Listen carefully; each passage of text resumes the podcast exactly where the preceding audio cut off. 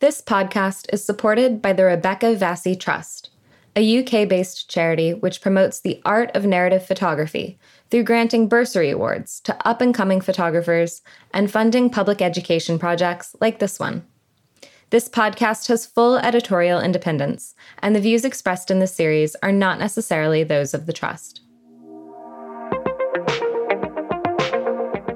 Welcome to Season two of the Photoethics Podcast. I'm your host, Savannah Dodd, and I'm the founder of the Photography Ethics Center. Each week, I'll be talking with an accomplished photographer about the ethics of their practice.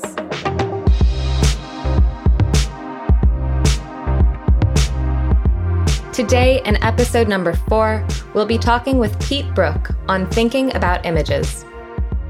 Born and raised in England, but based in the San Francisco Bay Area, Pete Brook is an independent writer, curator, educator, and prison reform activist. His website, Prison Photography, is a resource that centers around the role photography plays in representing prisons and incarceration. Pete has curated a number of exhibitions, including Prison Obscura, which presented vernacular forms of photography, such as surveillance images and prisoner-made photographs, on the topic of incarceration.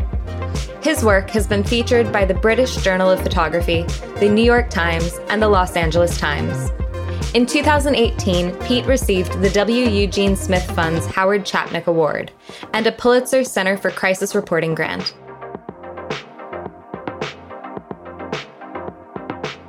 Could you just tell me a little bit about your work to start? I suppose you find myself right now at a strange transition. I suppose if, you know, if you looked with a magnifying glass at what I've been doing the past few years, some might say this transition is a year or two long, or some might say it's five years long. I've stopped writing daily like I used to for publication, for Prison Photography and for other clients, and I've moved into teaching. The two aren't mutually exclusive, but I just found that writing was a solitary experience a lot of the time, and I honestly felt like the world and the internet and conversations and groups were moving in a way that everything that I'd been saying with, not everything, but a lot of stuff I'd been saying with Prison Photography was now part of the mainstream conversation.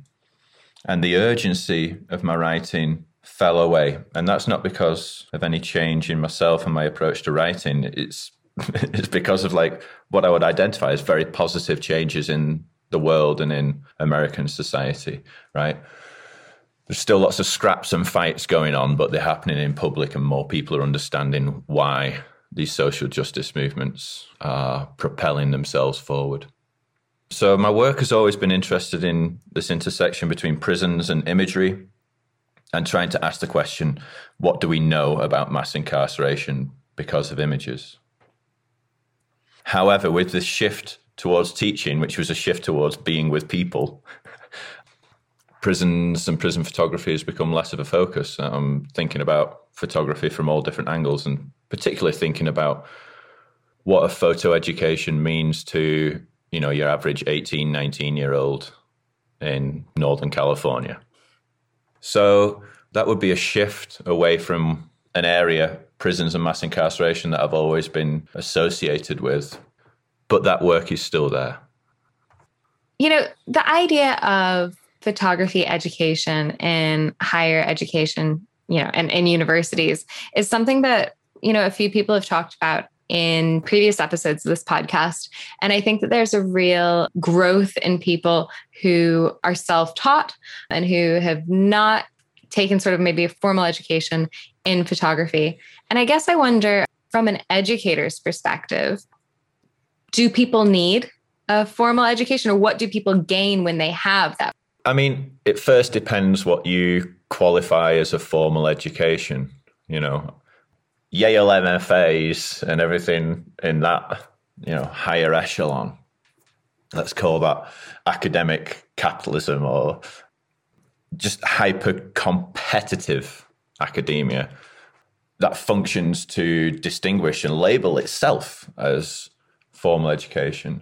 I'm teaching broad general survey classes in the California State University system, which is made up of twenty I'm going to get this wrong. I think twenty-three campuses. It could be twenty-seven or twenty-nine. It has four hundred thousand students at any given time. It's the largest degree granting institution in the world across all of its campuses. So I'm teaching just your average freshman, sophomore, and in a lot of cases, junior and senior in that system. So some of them will be passionate about photography. We've been done it for, you know, since they're eight or nine years old. And some students will come into my class without a jot of experience in photography or art history. And so the challenge for me where I am is to pitch material that novices and sort of like the more experienced students can deal with. And if that is a formal education, because it's a class being taught attached to an institution, then I do think it's absolutely necessary, but with like certain qualifiers. And I would rephrase the question and say, is a visual literacy imperative? And I would say a visual literacy is imperative, and a visual literacy should have a major part in any photo education. You know, whether that's an art historical approach through an art history program, or, you know, as classes to supplement and to complement studio photography work. And if I focus on visual literacy with my students, I'm focusing on really justifying every image and every set of images I bring to them. You know, why are we looking at this? Why are we looking at it now? How do we want to look at it? And what are we not seeing? All of that is really fruitful, and it's a lot to get through, and it's good, but it requires clarity and energy and momentum. So I think a formal education is necessary. And one more thing to say about that is, you know, when I emphasize visual literacy, it's because in my classrooms, I want to talk about Gregory Crewdson. I want to talk about Nan Goldin, but I also want to talk about the memes that flashed up on everyone's phones yesterday. And, you know, I'm constantly asking my students what they, we start every class. I'm like, tell me what you've seen in the, since our last lecture. And that can be with your own eyeballs or on screens. I think it's just necessary to check in and not to get too precious and, and connect, you know, the work of Ron Haviv and Deanna Lawson to our daily image diet, which is maybe not formal. Absolutely. I feel like actually that whole idea of visual literacy, it really should be integrated much earlier in the education system. And it shouldn't be something that's so relegated maybe to people who work in visual media or communications or visual arts in a way, right? It's something that we're, every single person is confronted with images every day. And yeah, the sort of sequestering it into this field of, of photography that we deal with visual literacy is really a disservice probably to people more broadly. Yeah. And it's tricky as well, because there's some areas of photography, and there's certainly some artists within photography who create images. And when, as soon as they go up on the screen, the students are excited by them. And you have to like not fall for the trick of thinking that that means that that's important work. It just means that like Larry Clark is titillating and very exciting. And Larry Clark is crucial if we're talking about the crossover between personal narrative and documentary work. But it's, it's very specific to, you know, the Midwest and nineteen seventies America. It's more tricky when you're having to explain your way around what on the face of it is a very boring image, but holds a very important part of society because it may have sort of like subtly shaped society. Mm. And so part of being an educator is that fun, you know, it's easy to deliver the exciting images. You've got to make equally exciting those other sort of like core elements of photo experience, let's say. Absolutely. And I would imagine that ethics is a big topic when you're looking at a lot of a lot of photographs in your course. And I sort of wonder if, if you could maybe tell us a little bit about how you approach that with the students. Yeah, I mean, again, like I said, teaching a broad array of students, some of them get it straight away, and then some of them sort of like need to be brought along and coached. So, for example, This week we've been looking at images made in the Japanese internment camps on the U S West Coast, specifically at Manzanar and then some at Tule Lake. Those are the two of the ten internment camps that were in California. And we looked at three photographers. So we set it up. We started looking at Dorothea Lange, then we looked at Ansel Adams, and then we looked at Toyo Miyatake. In every case, they were arriving at different times, trying to do different things. And in the case of Toyo Miyatake, he was an internee himself. He was making some secret photographs. And then after about eight months, he received official permission to become the official, unofficial photographer for the camp. And, you know, as I was preparing the lecture on Toyo Miyatake, which I'd set up to say that his work was more important and was sort of like ethically more defendable than Lange and Adams, I was actually looking at his photographs and I was thinking, like, are these better photographs? And in many cases, they, they weren't better photographs, which is understandable. He was a, a studio commercial photographer whose career was interrupted for three years while he was interred.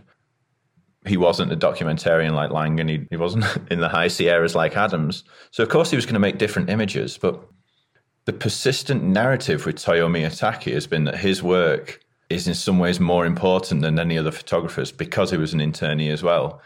And I challenged that yesterday. I said, look at the photographs yourself and judge for yourself. Like, his whole story, his biography is important, but we can know that history and still bring a critical eye to the images, and you are free to make your own decision on that. And so when you're asking about ethics, I'm always trying to coach my students into thinking about the ethics of image making. I ask them to think about, like, everything that's outside of the frame. The obvious questions: who's taking the picture? How did they get there? How long can you assess they maybe stayed there? Do you think they should have been there? All these very, very seemingly obvious questions that have routinely been omitted from analysis of photography until recently. Because I think as soon as you start asking those questions, then you open up all sorts of interesting conversation. There's another photographer called Jack Iwata who I'd never heard about until two days ago. And at least online, there are more photographs by him. There's a bigger archive. There's about one hundred sixty-five, one hundred sixty-six photographs on the California State Archive made by Jack Iwata. And so people have been talking about Toyo Miyatake for a, a, the longest time. And I've not got my head in the sand, but I've just learned about this new photographer who was also interred and actually photographed at two of the camps, not just one. And so I left my students with the question, why is it that, you know, Jack Iwata's name is only just becoming known? And I've set them an assignment to think about his work because it's totally fresh to everybody in the class, myself included. You know, so, yeah. so that's part of ethics as well. Like, why is it that one biography, one narrative is repeated and pedestaled and then others are not? And this isn't about race or power in the same way, because they're both Japanese-American photographers inside the camps. So the comparison between the two seems, you know, it's a, it's a fairer comparison to ask of. I think that's a really interesting question you raised about, you know, whose stories persist or whose photographs or work persists, and yeah, whose are lost and why those things happen. That's something sort of related to what I've been exploring in my PhD, looking at how photographs of Troubles era Northern Ireland are archived and sort of the ethics and the politics of that process, the archival process. And it's really interesting to see, yeah, sort of whose work is preserved institutionally and whose isn't, and how is that happening? I've been thinking a lot about archives recently and how they can be worked by collectives and sort of like collective effort. So, you know, a really obvious example would be the Wikipedia edit-a-thons that happen every so often. I first heard of these a few years ago when Interference Archive in Brooklyn, New York would organize like Saturday afternoons, and they would collectively go and add to Wikipedia and put in artists of a particular identity, usually. So it was either female artists or B I P O C artists. And this is a very subtle, necessary, both corrective and additive motion towards the archive, which I think is fantastic. There's a number of artists who may or may not fall within sort of like social practice parameters who are making and, and reassessing archives with community members, which I think is very important.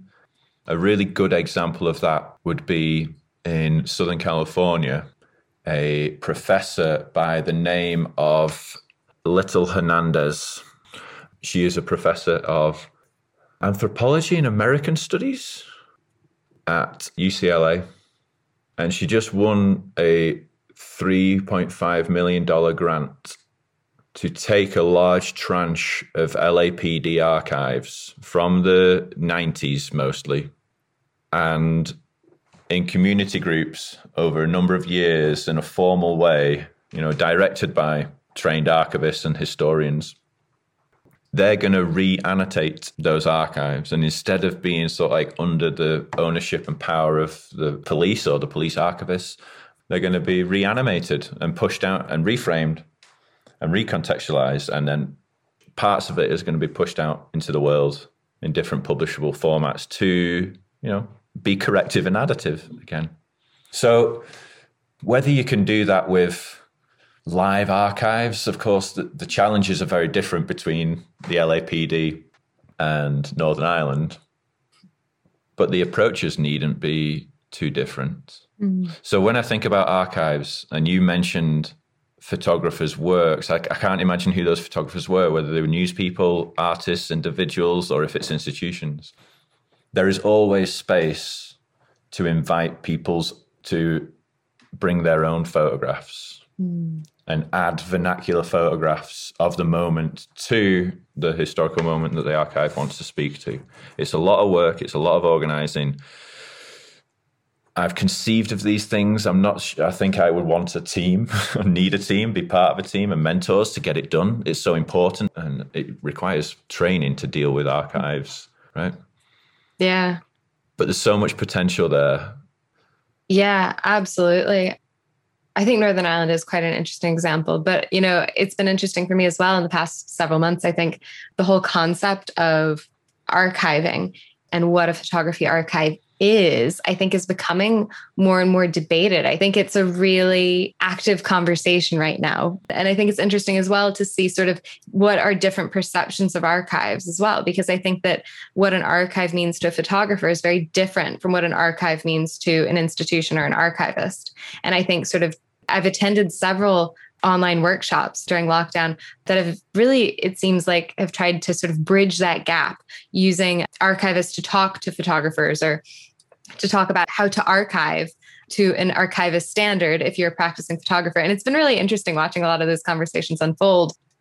I'd like to sort of dig into a little bit the prison photography work that you've done. What led you down that road to, to focusing on prison photography?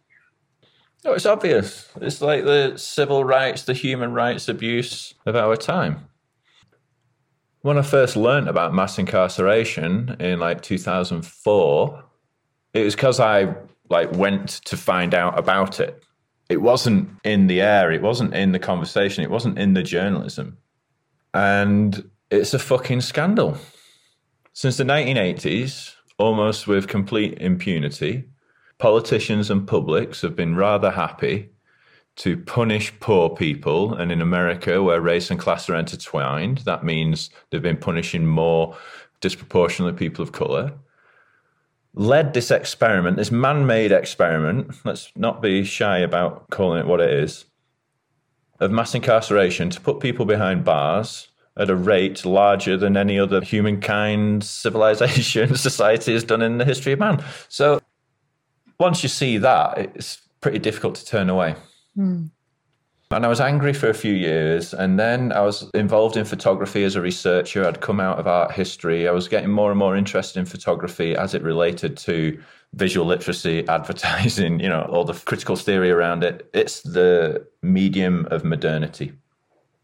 And when I teach, I also make the point that photography and colonialism sort of like ran hand in hand. from, from their, their inventions came about at about the same time and have really suited one another.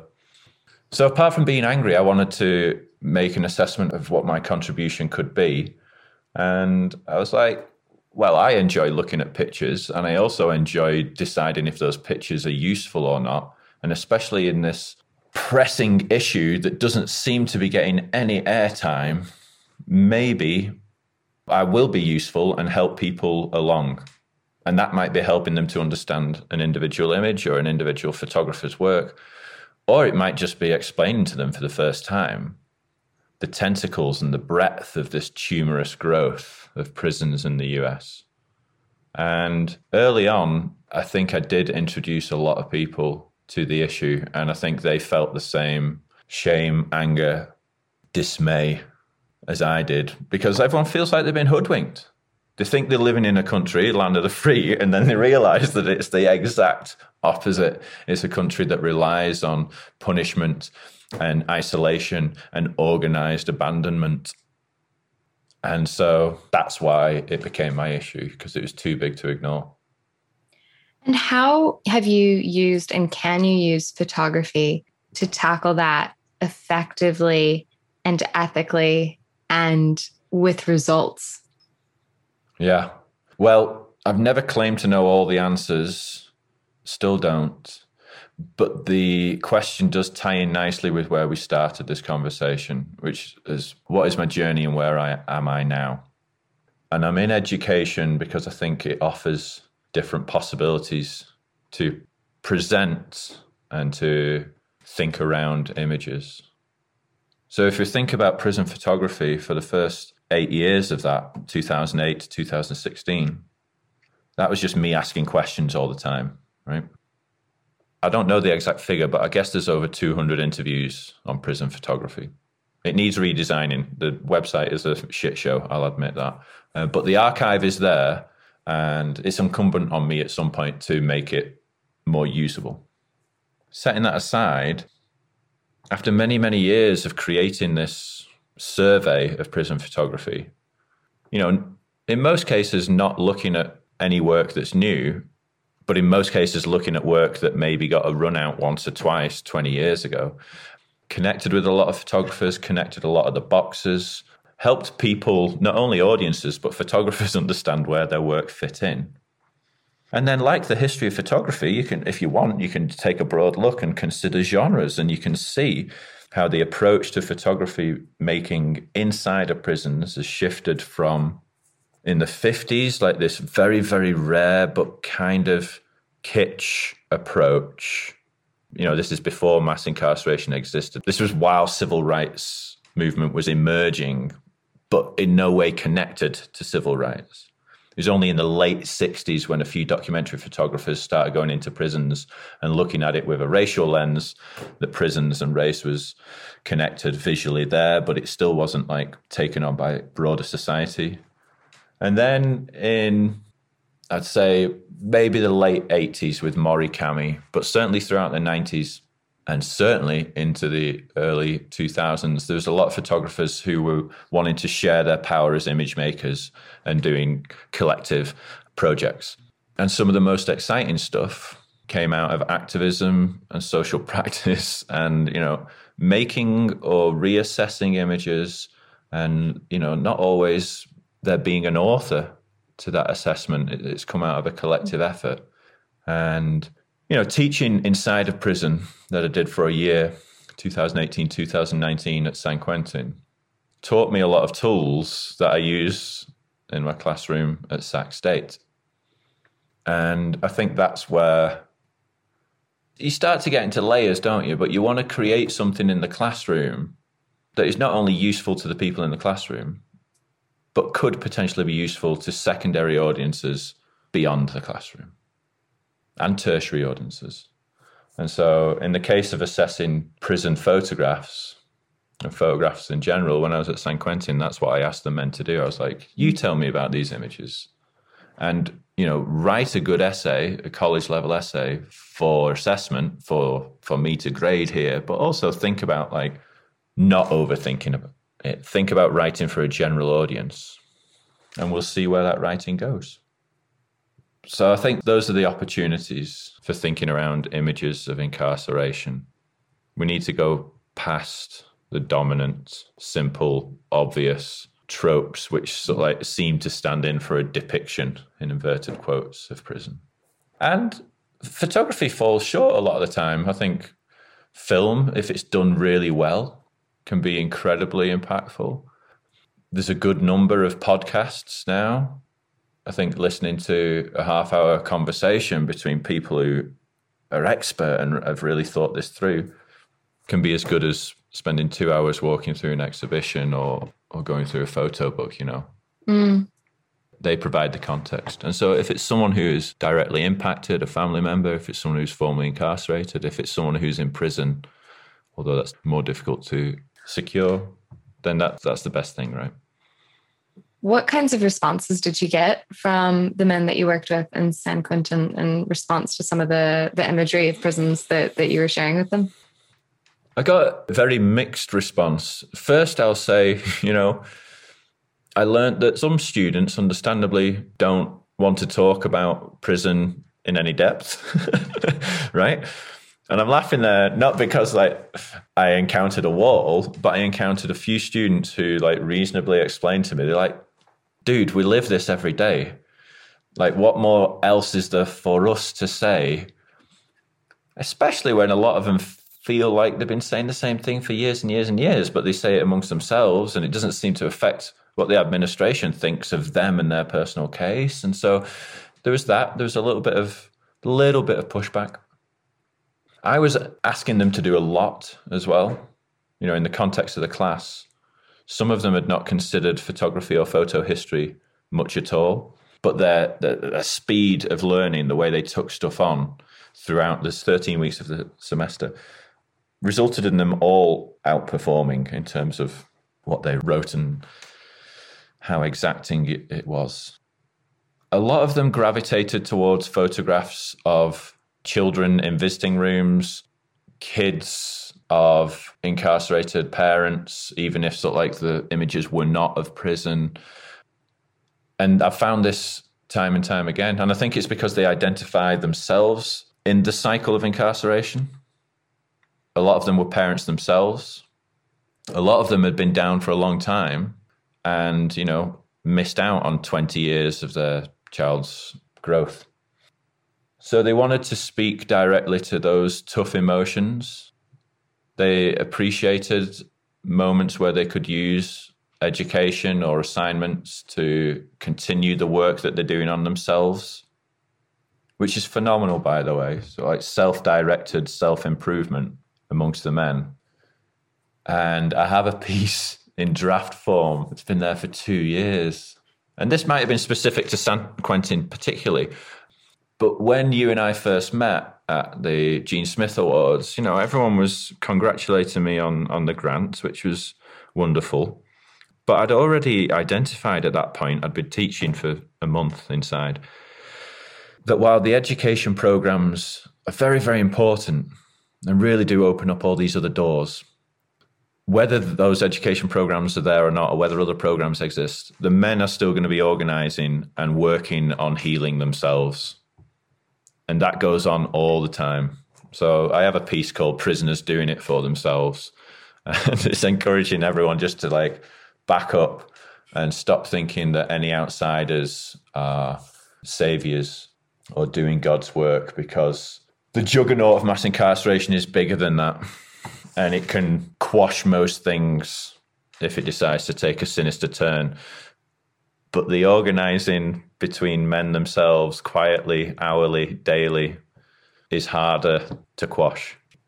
So, for example, like since last March, there's been zero programs in San Quentin Prison. There's been zero programs in any prison in California. Like their lockdown is far more different in character to lockdowns that we've we've been talking about in the outside world.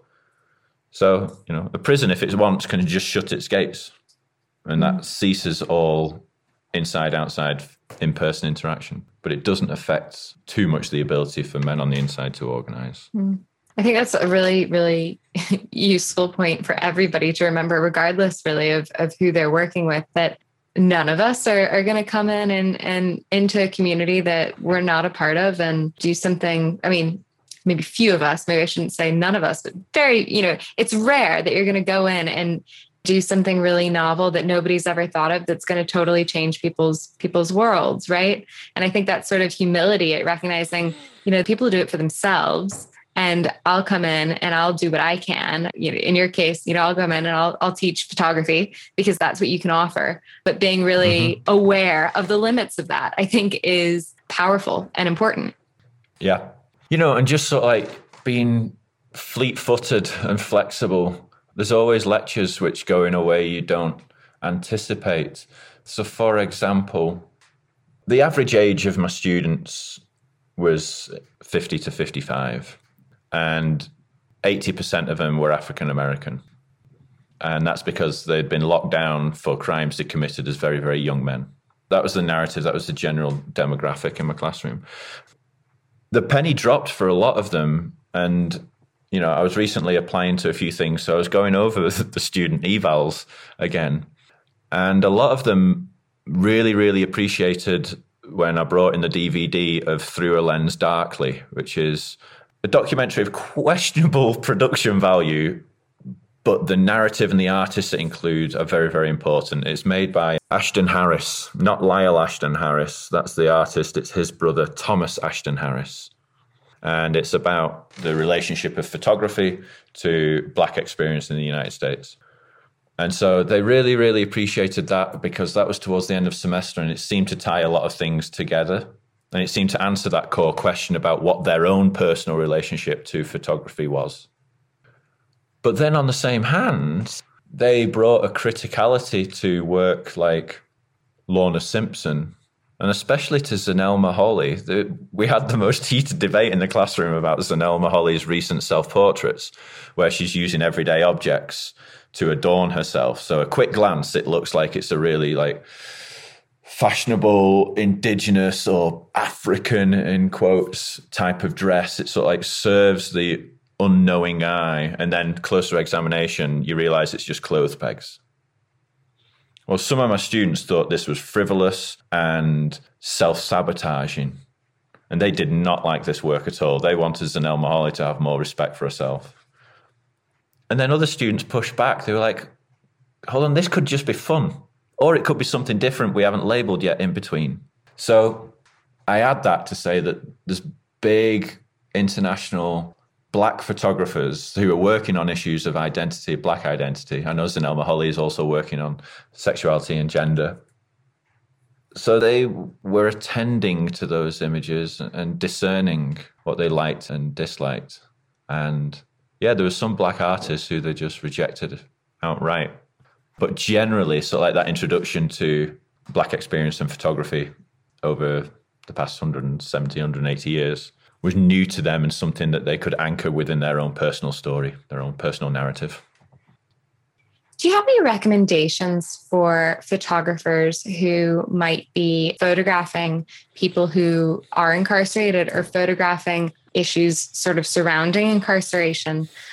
What are the things that you would recommend to make sure that they're doing it in an empathetic and an accurate way? There's a few answers to that question, and not one of them is, here's a photograph of a prison that you should look at because it's reliable. And, you know, going back to education, a lot of the best artists, activist artists looking at mass incarceration are also teachers. It necessarily has to be part of the work. There has to be an engagement with the image making, with the performance. And so photography, of course, operates very differently to that. So I would say, straight documentary work, look at the work by Jacobi Adam and Isadora Kosofsky that they have done about visitation, because that's work that focuses on partners and children and the efforts, expense, journeys that are needed for families to stay connected and, and visit. Uh, Jacobi made her work several years ago now in New York State. Isadora Kosofsky made her work a couple of years ago in Florida. So just for straight documentary work, that's stuff I return to. Hmm. And what is it um, about that work that you think has been done well or effectively? Or what, what is it about those photographers that you feel like they've done a good job? I mean, I would certainly say my assessment has been shaped by the responses of my incarcerated students. like I say, they gravitated towards these. They saw themselves in the pictures. More important, they saw, I had one student, Troy, and he spoke about the lady who featured in Jacobia's work. And he spoke of her as if she were his own wife. You know, he, he, he said in the paper, even f- physically, they looked similar. He lent on the photographs to talk about his own situation. But the reports were always that these emotional moments that Jacobia and Isadora had caught were accurate. They did speak to their experience.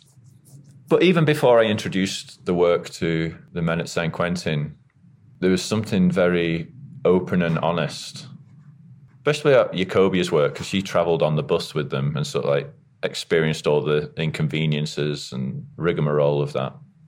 And then Isadora's work, you can spot it a mile off, because she will usually isolate emotions or, you know, glances or fleeting moments, usually on the face of folks. And she did that time and time again when she was photographing in the visiting room. I think she had, you know, slightly long lens. She wasn't right up on people all the time, but she was always waiting for that moment that would translate as a single image, right? as, as the visual. Beyond documentary work, I think that the work that Jackie Summel does, where she's creating community gardens and doing so at the instruction of people who are incarcerated. So, you know, she's come from a fine art background. She's used photography, ephemera, correspondence, and, and she's heightened that correspondence and broadened it out to being more than just her and someone who's incarcerated, but a community and someone who's incarcerated. Jackie Summel's great. An artist like Sable Elise Smith is moving away from images because she, she knows that they can't get close. The work of hers I really like is the, the language work, where she essentially describes a picture. She makes a picture in words precisely because a picture will, will never be adequate. There's the work of somebody like Ashley Hunt, who uses photography, but just in sort of a, a document way. He photographs landscapes surrounding prisons. He thinks about sort of like the journey and physical exclusion and tries to use photography and his own journeys to shorten that gap. And then in terms of public imagery, I would point towards the work of Mark Strandquist and Courtney Bowles, who run the People's Paper Co-op in Philadelphia. And they make art for protests, for movement, for actions, for events, and they're doing this year round.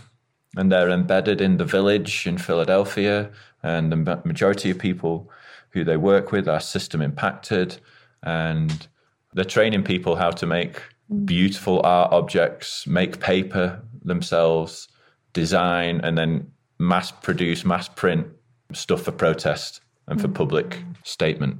That's a wonderful use of image. I'll definitely try to put all the links to, to all those in the show notes. And I guess I'm wondering also, on the flip side, is there any kind of image that the men at San Quentin really pushed away from and really rejected or were not comfortable with and felt that it was maybe not appropriate or not fair or not accurate? Hmm. They're all very different. So some men had to be coaxed into writing about images of the death chamber. Lucinda Devlin did a series a long time ago called Omega Suites, and it was maybe a couple of dozen death chambers. That was both electrocution and gas chambers. And I really had to, I had to convince one of my sort of like more proficient students that it was okay to go into this and if he was comfortable with it. And he was all right to assert some distance and think about the topic and think about the images and then think about where he fit in. But, you know, without any exception, they were all opposed to the death penalty. Mm. Just because they identified the arbitrariness of it and understood that for some of them, for some of their crimes, if they were in a different state, that, you know, different legal circumstances, they could have been sentenced to the ultimate sanction also. Some of them did not want to talk about prison visiting room portraits, even though they're the most widespread, most significant, most obvious, most still made genre, subgenre of prison photography. But I think that was directly related to whether they had strong family ties or not. Mm. You know, if yeah. they did, then it's comfortable for them to talk about the visiting room. If they've not been to the visiting room for years and don't have anyone, then probably something they want to stay away from. Yeah. But the one body, the one body of work that they didn't like was Lewis Baltz's. I got really excited just weeks before I started this. I found a body of work by Lewis Baltz called Point San Quentin, which isn't even a place. There is a San Quentin Point, but it's in a different place. Uh, and he was across the water, maybe like half a mile as the crow flies, in Corte Madera. So looking across at San Quentin. And he made this body of work of about fifty or sixty images from a walk he did on, I think, one day, one afternoon. And it's Lewis Baltz, you know, it's it's crap in the ground. It's scrap. It's like broken trees. It's twigs. It's mud. It's garbage. It's tide. It's black and white. And there's like three images where San Quentin appears in the distance. And they thought it was absolute junk. They had no time for like working with a new topographic and trying to figure yeah. out what the meaning of these photographs of the dirty ground was. Yeah. And for him to call it San Quentin, they were like, no, no, he's taking up space there that he doesn't have permission to. Interesting. Yeah. So the most arty, the most conceptual was the stuff that they rejected. Yeah. And I understand why. Yeah. I was giving them lots of other options to talk about, you know, prisons, incarceration in the abstract or, you know, their own personal view. So yeah, I understand why they rejected Baltz. Yeah. Something I want to ask everyone who comes on the podcast is, what does photography ethics mean to you? All right. A few months ago, I initiated a, a discussion with some other photo educators. It's online. And the premise was about fear, and it was my fear. And thankfully, they talked me down. But when I think of photography ethics, I think of talking about and sharing images in a way that helps people know the world better. And my fear is that images more and more are causing alienation, causing confusion, especially amongst young people. And going back to what we said at the very start about visual literacy, you can take any image. It doesn't have to be an image of blight or plight elsewhere in the world. You can talk about the ethics around an Instagram story. You can talk about the ethics of those platforms, you know, which are now increasingly algorithmically run. And I don't know whether this fits your definition of ethics, but, and in, in some ways it's unfair, but I yell at my students. And when I say yell, I mean sort of like friendly remind them all the time, joyously yell at them, like, we have to do the work, right? We're the consumers. And if you're not thinking about images in a way where you want them to improve society, then you you might be inadvertently becoming part of the problem. And my fear is that our current image culture, and especially in the past five years, in the era of Trumpism and whatever follows now, is that it's too much work for people to do. Or worse than that, they don't even see the work that needs to be done.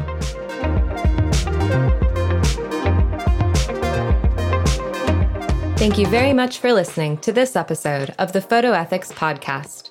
The aim of this podcast is to share new insights about photography ethics with others. So if you heard something you liked, please share this podcast with someone who would appreciate it. The links to all things mentioned in this episode are available in the show notes at w w w dot photoethics dot org. Join me next week when we hear from Sarah Weiswa on the importance of listening.